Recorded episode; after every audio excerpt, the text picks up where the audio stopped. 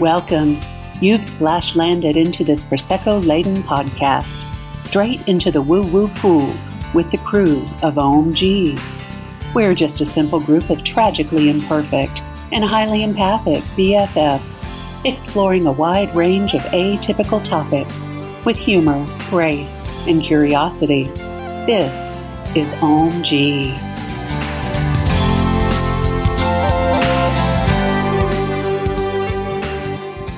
Welcome.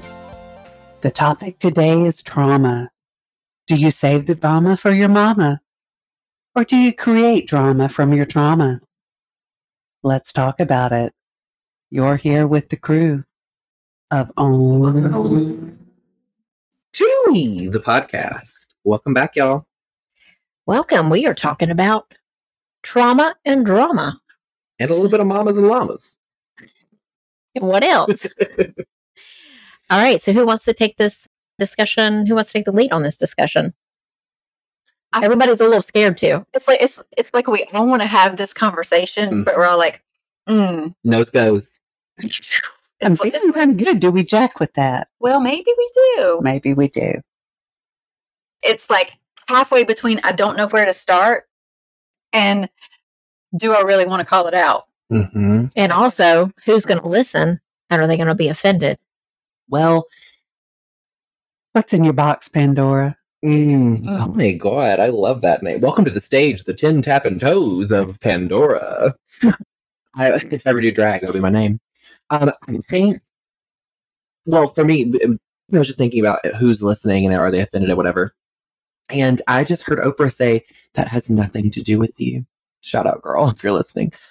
But uh, Uh, yeah, that has nothing to do with us, and that's not our problem if they are offended. But I also it made me think of this article I read once about writing about people that you're close to, or like in writing about your life or personal experiences or blog posts or whatever, and this likelihood with talking about our last episode with social media and people seeing things and following you that there are people that are close to you that you're probably writing about that are going to read what you wrote and might remember things differently or see it differently from their perspective and be butthurt or offended. And they argued in their article something along the lines of if they wanted to be written about differently, they should have acted differently. Mm. And I was like, that part. So, I also think, like, for not everybody in our lives, but like a lot of things that I've written about in my blog posts or my newsletters for the podcast, apparently the family heard about it and it got passed around. Right? And then, you know, everybody was upset because, you know, Brenda Sue was writing about her stuff. But I think, oh, geez, y'all I just totally lost my train of thought. Don't you hate it when that happens? I do hate that. Kind of like showing your ass in mm-hmm. church. You just don't right. go Don't there. do it. And You keep it under wraps and you respect your family. right. But, you know, I feel like also they did the best that they, that's where I was going with it. Sorry about that. They did the best that they could in the place that they were and with the knowledge that they had. Yes. So I feel like, you know, with the experiences that we have all had collectively, like we have grown out of those experiences as well. Yeah. And I was had a reading with someone one time and she said, Well, if you hadn't had those experiences, you wouldn't have known how to rise up. So I brought those experiences into my life. Maybe before I came into this life, I was like, I want to have this family or this these people around me in order to grow and be able to be who I am today. Because we wouldn't be who we are today without that crap. Without the strife. And we talked Yeah. about this at that wicked little killer party we went to last night up in Bethania. That before we incarnate into this lifetime, we pick our chart based on the lessons we need to learn. We pick our parents, we pick our friends, and everyone we encounter. So we can walk through the fire, get baptized, whatever, and grow from those experiences. Yeah. And this is Chandra. And I think the other part of it is we have to kind of put ourselves in kind of like the generic spot, kind of look at it mm-hmm. from everybody's perspective because just like we were talking about, you know, we had pictures made of ourselves and we were all kind of like critiquing our own pictures because we were looking at it through our perspective and our Right. lens. Yeah. But then you hand the thing over to somebody else that loves you and they just they think you look beautiful. Yeah. So you're looking at it from from within in your own perspective.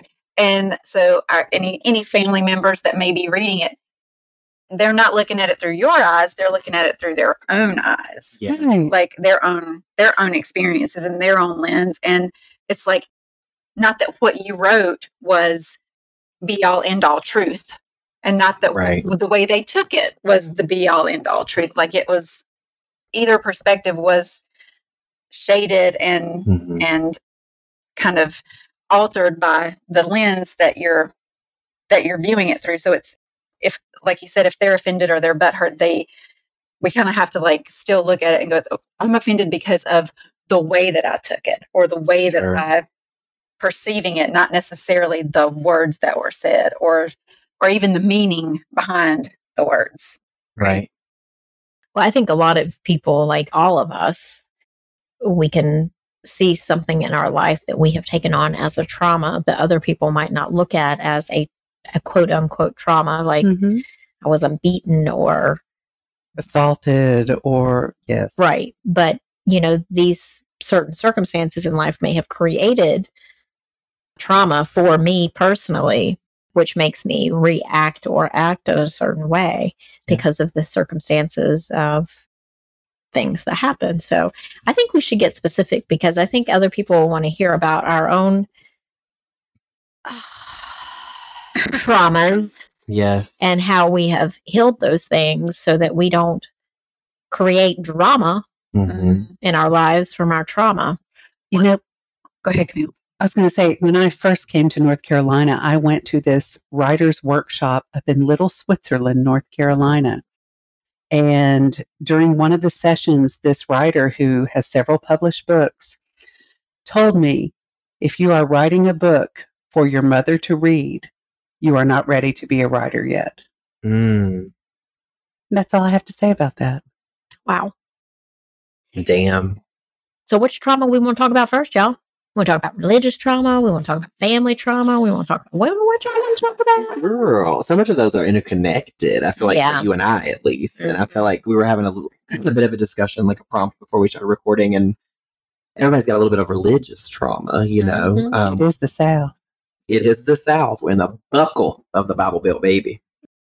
So, I mean, for me, like mine might be quick, but I didn't have to go to like a Catholic school or a Christian school, whatever. But I was homeschooled by my mom, who was the daughter of a Baptist preacher, and so we, I did, I had to beg to go to public school, and finally got to go in high school, and she didn't want me to go.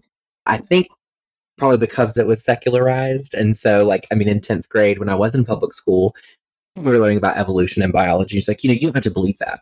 You, and I'm like, girl, I'm doing a homework assignment. Like, it's not like a beliefs thing. It's just like, I'm doing this for a grade, you know? And so I think that they're, I try to think of my parents and my experience with them growing up as exactly what Brenda said. Like, they did the best that they could during that time with what they knew and the tools that they had. Yeah. And once they've known better, they've done better, you know? That's a powerful thing when it comes to forgiving people, by the Mhm. way, Mhm. is repeating that. Yeah. Well, and the personal responsibility of figuring out how to do better. Yeah.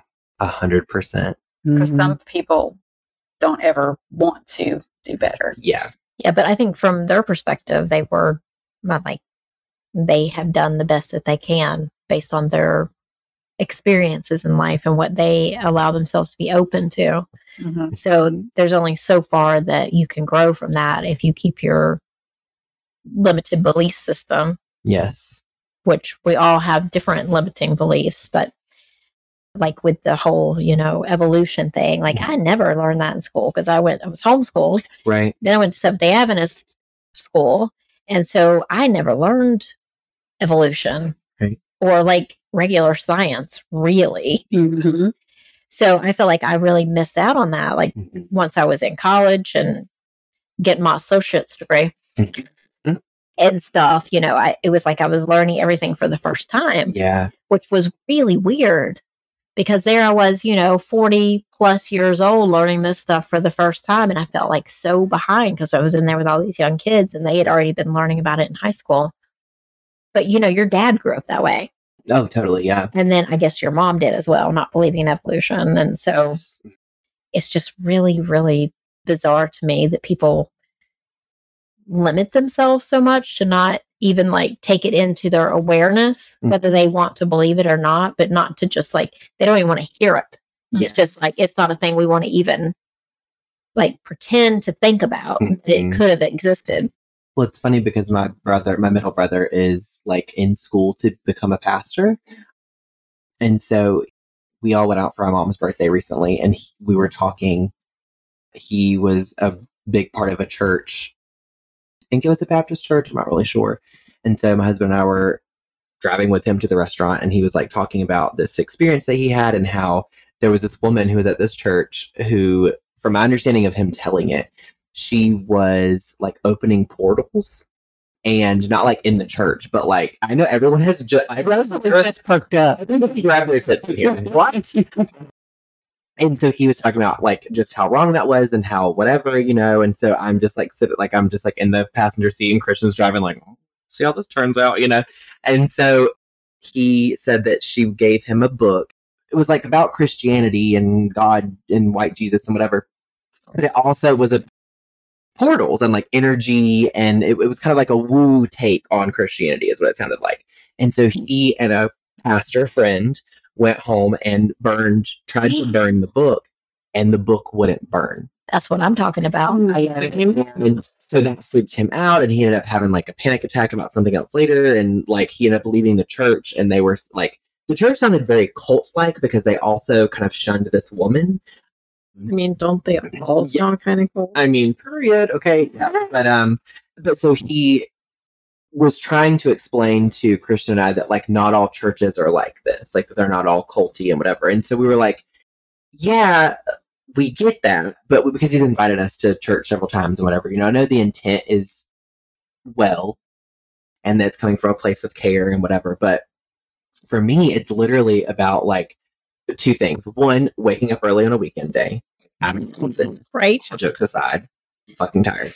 And two, it's that whole socialization aspect of like being intimate with people out of like obligation and in this social setting where like they need to know things about you and you need to know things about them and you have to get together and then if you miss a Sunday or two like oh where have you been and we're like I, I don't do that bullshit you know what I mean so like Do your church. Mhm.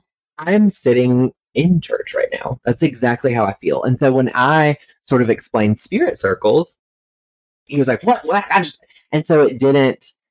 It wasn't clicking. Like I think Mhm. he just thinks, and probably my mom and whomever else.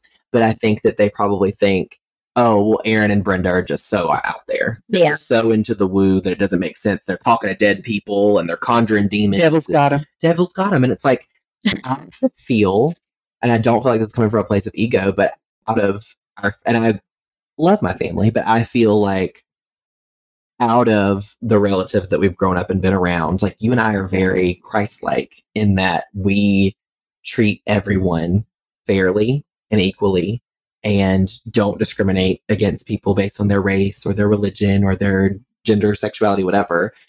We just discriminate if they're jerk holes. Yes. So we don't want to be around jerk holes. exactly. DDA, no dicks allowed. Exactly. Uh-huh, right. Yeah. Except for the big ones. Well, But I think, and it cannot lie. and I cannot lie. I'm sorry. That was longer than I thought it would be. That's Um, what she said. Ro here, so, talking about the evolution and the and the Christian beliefs of you know how the world was created. Even as a so I grew up Catholic, cradle Catholic here, from Hispanic background, and so church is a big thing. You know, ceremony, you had to get baptized. You know, all the things, sacraments, whatever. I was even a catechist, which is a religious teacher for the Catholic Church. Anyway, um, even as a child reading the creation story in the Bible, and then just it seemed more like a fairy tale. It felt like reading Grimm's. To me, it felt like reading Grimm's Yeah. fairy tales or or something like that because none of it made frickin' sense Well, that's logically. I mean, even in my child brain, I'm like, but that how did that? How did they get two of each animal onto this ark?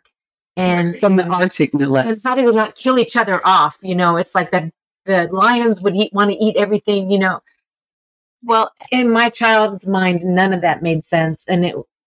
So I guess I was doomed from the beginning. Well, but that's what I was going to say is that a lot of what I felt like my ch- trauma from the religious background perspective was like Rosalie said, even at a younger age, I would sit there and I would I would listen, Mhm. but I would think to myself, that's such a narrow-minded perspective. There's got to be more to this than just that. because that's you even as a young person or as a child already having that critical thinking piece of like this is not fit so there's Mhm. got to be something more And Right. why would you shut and, and I'm like you. I'm si- I'm sitting there listening to those stories, and even in my mind, I'm going, why can't all these people sitting around me see that these are parables? That this book is written by man. Yes, maybe it's inspired by God. Maybe it is, right Maybe. but it's still being filtered through a human brain. Mm. And so, how is the human brain going to assimilate godlike information? Well, it's going to tell a story. Right So this is telling a story to get a point across that God is trying to get across these people right so they can tell other people to help them understand it. It's not that the whale swallowed Jonah. right This is a story to explain a concept to you.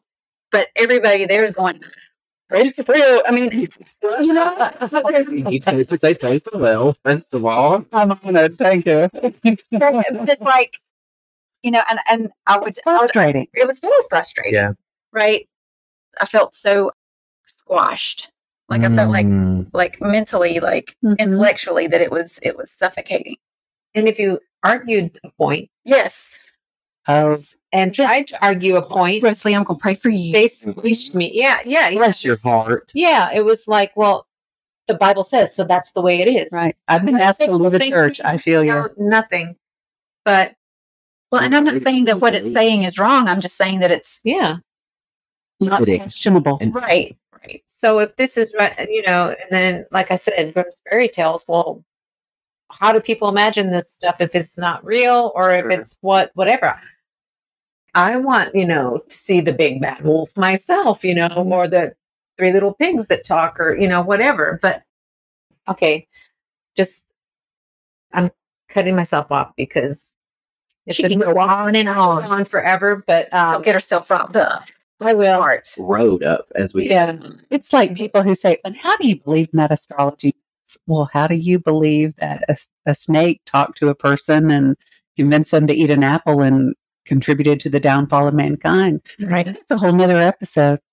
I think we're going to talk more about this when we come back because I got some stuff to say about that. Mhm. But on that note, we're going to take a quick little break and we'll be right back, y'all. Go fill up your glass. Cha-ching. And now we're back, y'all. I forgot to turn my microphone on. So we can talk about religious trauma for days. But on or off the mic doesn't matter on the mic, I could just talk about that forever. So let's go back to like trauma in general and how we process it. And I, I think we should do one on religious trauma and the similarities between like the woo world and religion and why we separate ourselves so much from each other and what the similarities are and the differences. But that's another episode. Maybe that's a mini series. That is. Yes.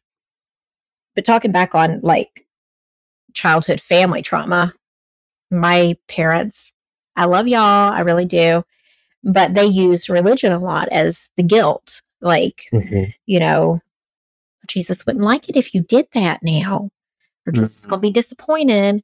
And I would be, How are you going to feel when you have to answer to Jesus for that? When you stand Yeah. before Him? yeah, I'm going to feel okay. almost as a santa's always watching Right. It's the same thing though, right? it absolutely it's the scare tactic it's Yeah. fear Yeah. So why would anybody want to be religious? But anyway, going back to the like family stuff, whenever I would get in trouble, my mother, it was very important to her not to use anger within her punishings, which I really appreciated that. yeah Yes. But she did use God. So it would, You know, I'm not angry with God. Yeah. Ron is a little disappointed but Right. so it would be like you had to write Bible verses or you had to read this much of the Bible or of some other religious text from the Seventh day Adventist religion. So now, you know, I'm always getting the religious literature. Yo, I haven't opened up my birthday present. Yeah. another episode. Okay, that's another episode too. But it's like, why do they have to use something to create this feeling of fear to make you behave or make you behave the way they want you to behave. Right. I don't know that anything that ever did was really awful, but I didn't kill nobody when I was a kid. Now, did I? Now her adulthood is a little bit different. Now, y'all, I did steal a pack of gum one time. Mhm, I was like seven or eight. You did not commit adultery. You did not covet your neighbor's ass. I mean, I don't know about the rest. Yeah, Yeah. but I did have to go back to that store and give the gum back and tell them I was sorry. That was appropriate. Yeah, it totally was. But anyway, I'm sure we could go on and on about trauma and family stuff. Mine mostly is around religion. So you guys kick off with whatever your family trauma was. Well, when we were talking earlier about understanding now that we're doing the work, that they were operating from a place of wherever they were in their life and they were doing the best that they could with the tools that they had. Well, I was talking to Camille about this actually just last night, but you know, as I've started to try to do some of the work and figure out a lot of the reasons of, you know, why I am the way I am and starting to do a lot of like the self acceptance of, you know, okay, this is, this is not a character flaw. This is just the way I was made, right? You know, even though it's, it may not be something that I like about myself, it doesn't mean that I have to hate myself because of the thing, right? And a lot of that work, and I've talked about this on the podcast before, but, you know, due to a lot of that type of work, I've come very late in life to realize that I was undiagnosed ADHD through my whole childhood. Mm. You know, in trying to explain that to my mother, you know, I was sharing with her an example of like what it actually sounds like in my head all the time Right. so that she could like understand some of the things that I've dealt with. And in talking to her, I, one of the things that I said is, I hope you understand how lucky you were that I was at least smarter than the average bear. Like I had an intellectual level where I could come up with systems and things within myself to deal with this Yeah. and not have it become, you know, not let the noise get to the point where it became a behavioral problem for you or that it affected my learning in any way. Right. And one of the things that I said to her in that conversation was like, if I didn't have the tools intellectually to have dealt with it at that young of age, can you imagine how hateful I would have been? Mm. And then I thought, holy shit Yep. because my grandmother, her mother, I loved her because she was my grandmother. I didn't necessarily like the person that she was. Sure. Like she was not a, a likable person. And I always joked and called her queen of the narcissists. and I joked that it was like she was the center of the universe and everything else had to revolve around her. But when I said that to her, it occurred to me my grandmother had a sixth grade education Like- Mm.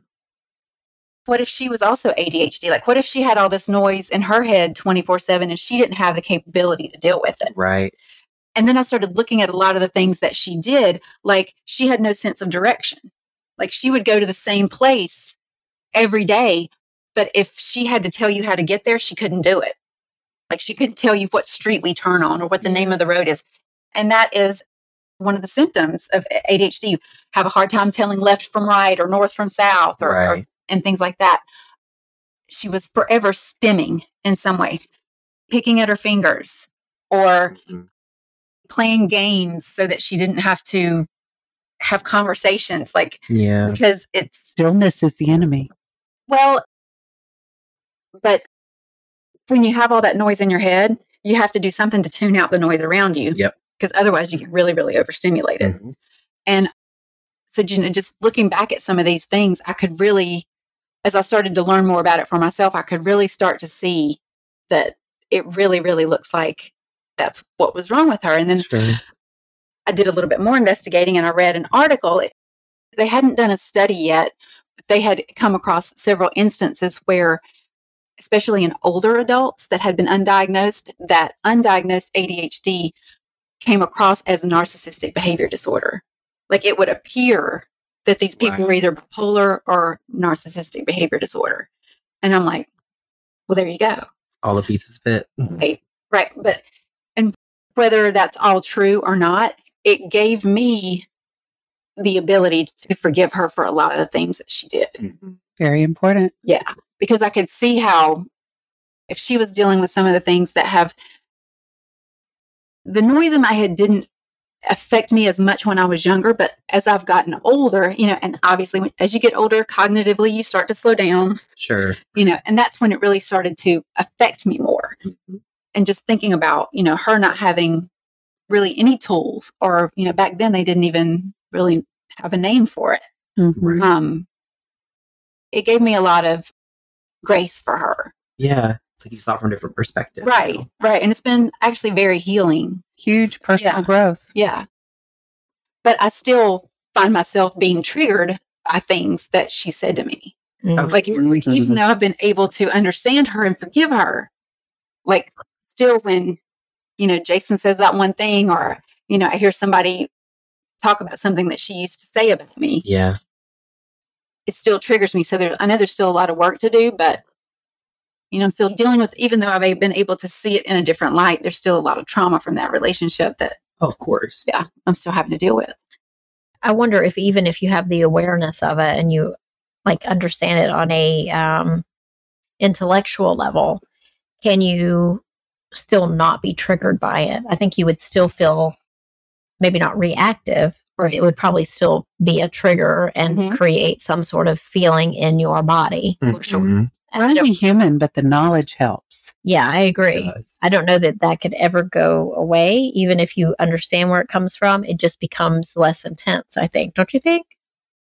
yeah but i mean it's it's still like you know kind of self-love work that you have to do Sure. it's like i mean i'm gonna this is not a real example it's just like a stupid simple i mean like you know if someone told you for your whole life that your hair was ugly Mm. and then even though you realize why that person would say that now but tomorrow some stranger goes you have the ugliest hair i've ever seen it's still gonna trigger you right back to that place. And back to the to being five years old or whatever and you know Yes. rather rather than going rather than having the self-awareness in that moment to go i wonder what's wrong with it i mean i wonder what's happened in their life that they feel like they have to push that project their shit. right you. right project their pain onto somebody else immediately you go back to the five-year-old child that felt dissed or whatever you know Totally. so yeah I, I still i'm like you i still think it's going to be triggered until you do the self-love work to realize that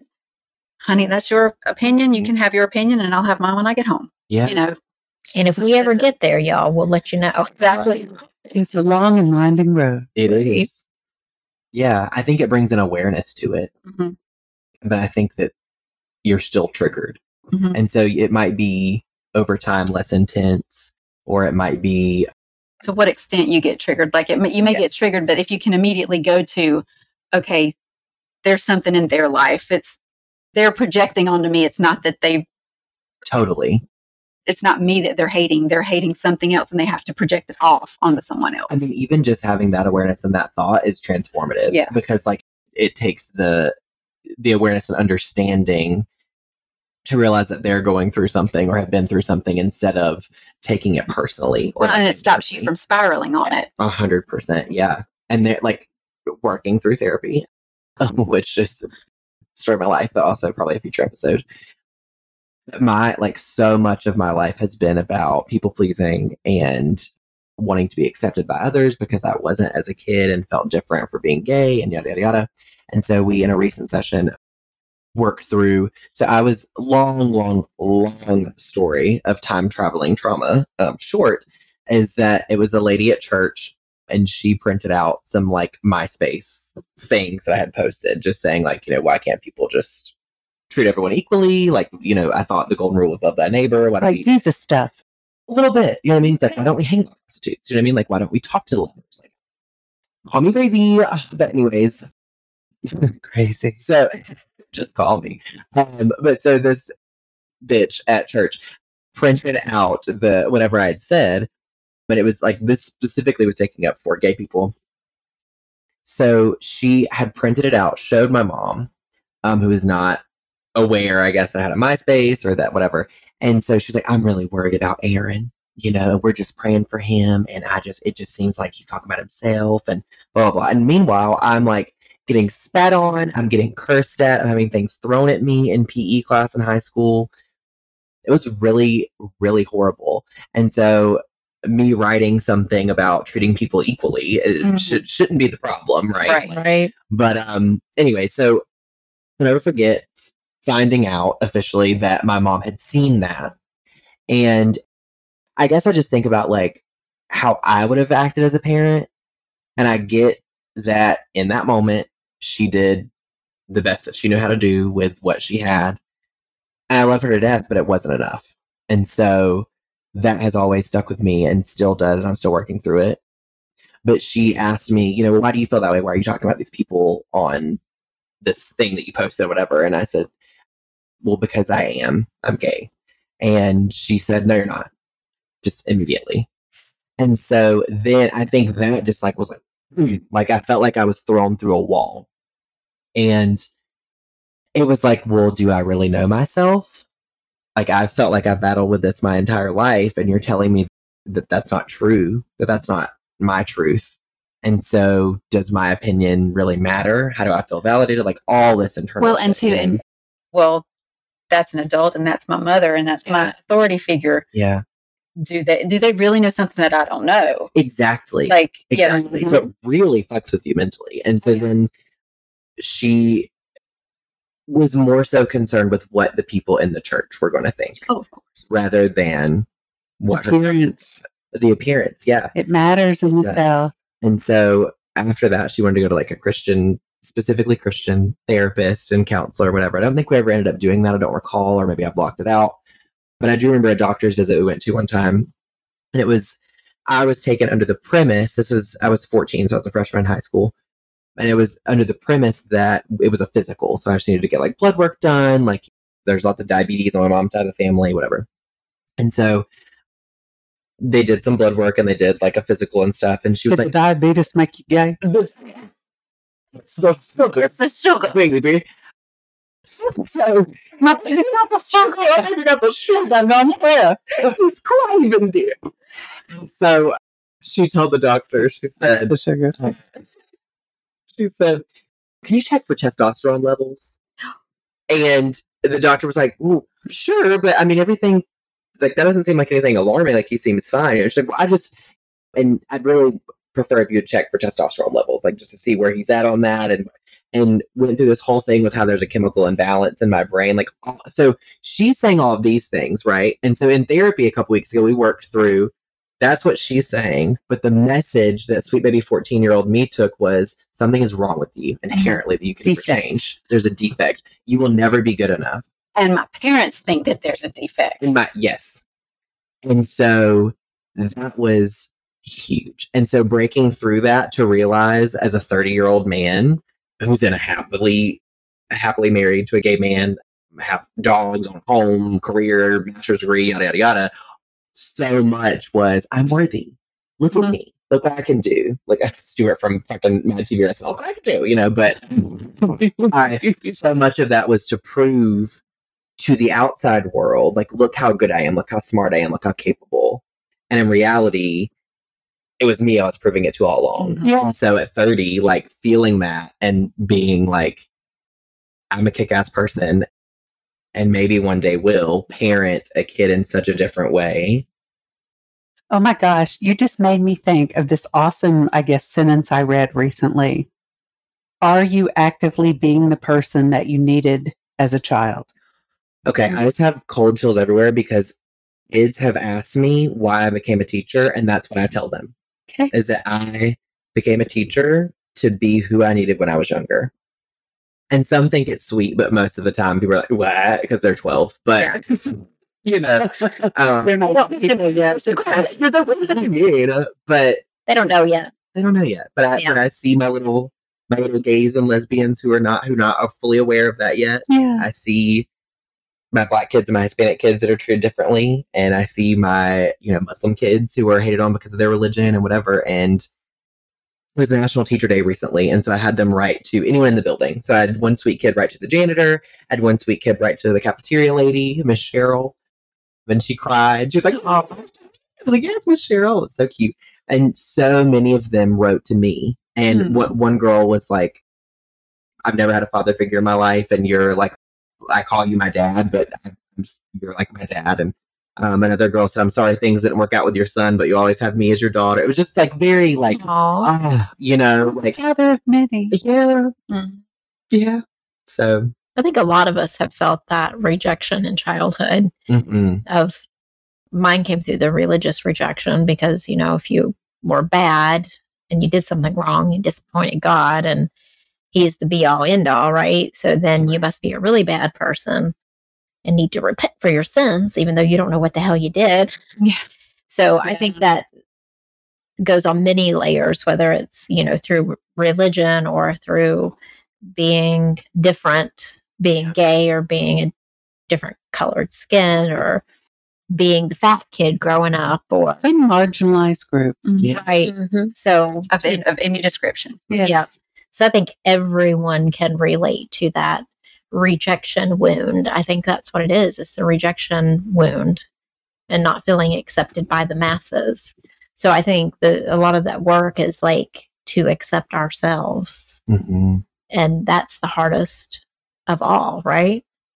It because is. even though we may think that we do, we still seek some sort of outward approval. Does this person like the way that I look or the way that I talk? Or do they approve that I have a master's degree or that I don't have a master's? Do they disapprove because I don't have Right. one? Because we talked about that in an episode too about Mhm. going back to school to, you know, I was going to go back and get my master's degree. And I got to the bottom of that because I wanted people to take me seriously and to think that I was smart or that I was capable or that I could do more than I'm doing right now. Right. So I'm just coming to the place to like fully accept myself 197%. yes. Right. That's And- progress, boo. Yeah. Mhm. Just trying to accept Yes. who I am and what I have to offer the world because I have something. It's not for everybody, Right. but it's going to be for somebody. Right. And the fact if it's only for one person, that makes a difference. It makes it Right. it. And those people are finding you. I don't know if it was this episode or the last one we talked about abundance and how you're manifesting that, like with the Mhm. festival yesterday, with like summer solstice is coming up, with woo wisdom, like all these different things where like new clients are coming to you, people are rebooking, like people are experiencing you and your sessions and your energy healing and you tuning in and they're realizing, wow, she has a gift and she can help me grow on my own spiritual path, you know, and you don't need a piece of fucking paper for that. No. And I think we all have to kind of find that within ourselves, whatever it may be. Let, let me ask this Devil's advocate is trauma a gift? Mm. Ooh, girl. I don't think I would call it a gift, but I do think it is like we're, we were talking about earlier. It's kind of like the impetus for the lesson. Yeah. Like that's what we've come to Earth School for. Yeah. We said we want to learn this and this and this. Yep. And you know, it's it's kind of like the break you down first before Yeah. you can, you know, it's just like building a house. You have to dig a deep hole Yes. and lay a foundation before you can build the house. And so I feel like a lot of the trauma that we all experience as children is dependent on what lessons we said we wanted to learn in this existence. So how deep of a hole did we need for how Right. big of a foundation to finally build what we said we wanted And to we build? are building our houses, y'all. We are. We're building freaking castles. We're building our mansions in the sky. Yes. Hallelujah. and then when she asked that, the first thing I thought of was getting coal on Christmas morning. I'm like, it's a gift, but like not what you want signed up for. So you just do the best you can with it. Yeah. I do, uh, speaking of trauma, I do want to give a shout out to um, Melissa Sparrow.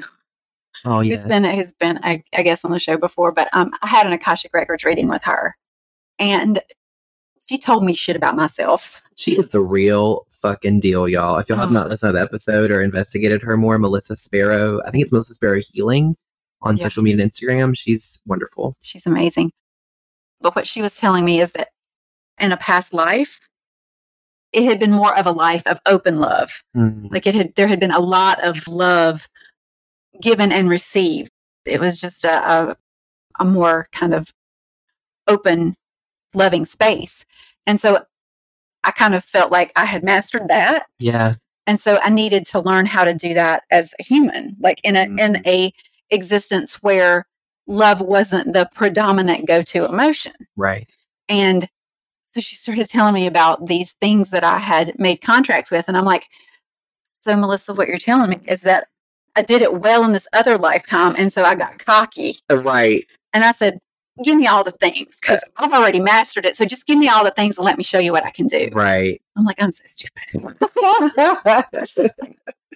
you learned a challenge. and I got one. Yeah, I got one. So it's kind of be careful what you ask for. for sure. Yeah. but but there again, it, thankful because it gave me a whole different perspective on a lot of the things that that I've experienced. So that was great. Oh, absolutely. Well, if you liked this content, leave us a review wherever you get your podcast, Spotify, Apple, Stitcher, etc.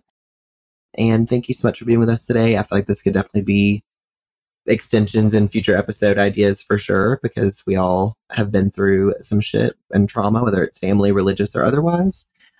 Especially in the woo community, I feel like so much of us are seeking validation and Yeah. have been through shit and are trying to love and figure out ourselves. And so hopefully this resonated with some of you. Y'all are the reason that we do this to make a community and form a community. So we love and appreciate you for being with us, and we'll see you next time. See you on the next episode, folks.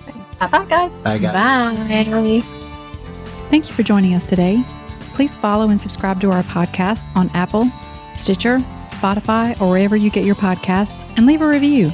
It's so easy to do and such a huge help for us. We appreciate your interactions so much. Want to join us at our table? Make sure to check out our YouTube channel and join our Facebook community. If you've enjoyed this content and wish to support us, take a look at our Patreon page. All information and links will be in our podcast description. Catch you next time.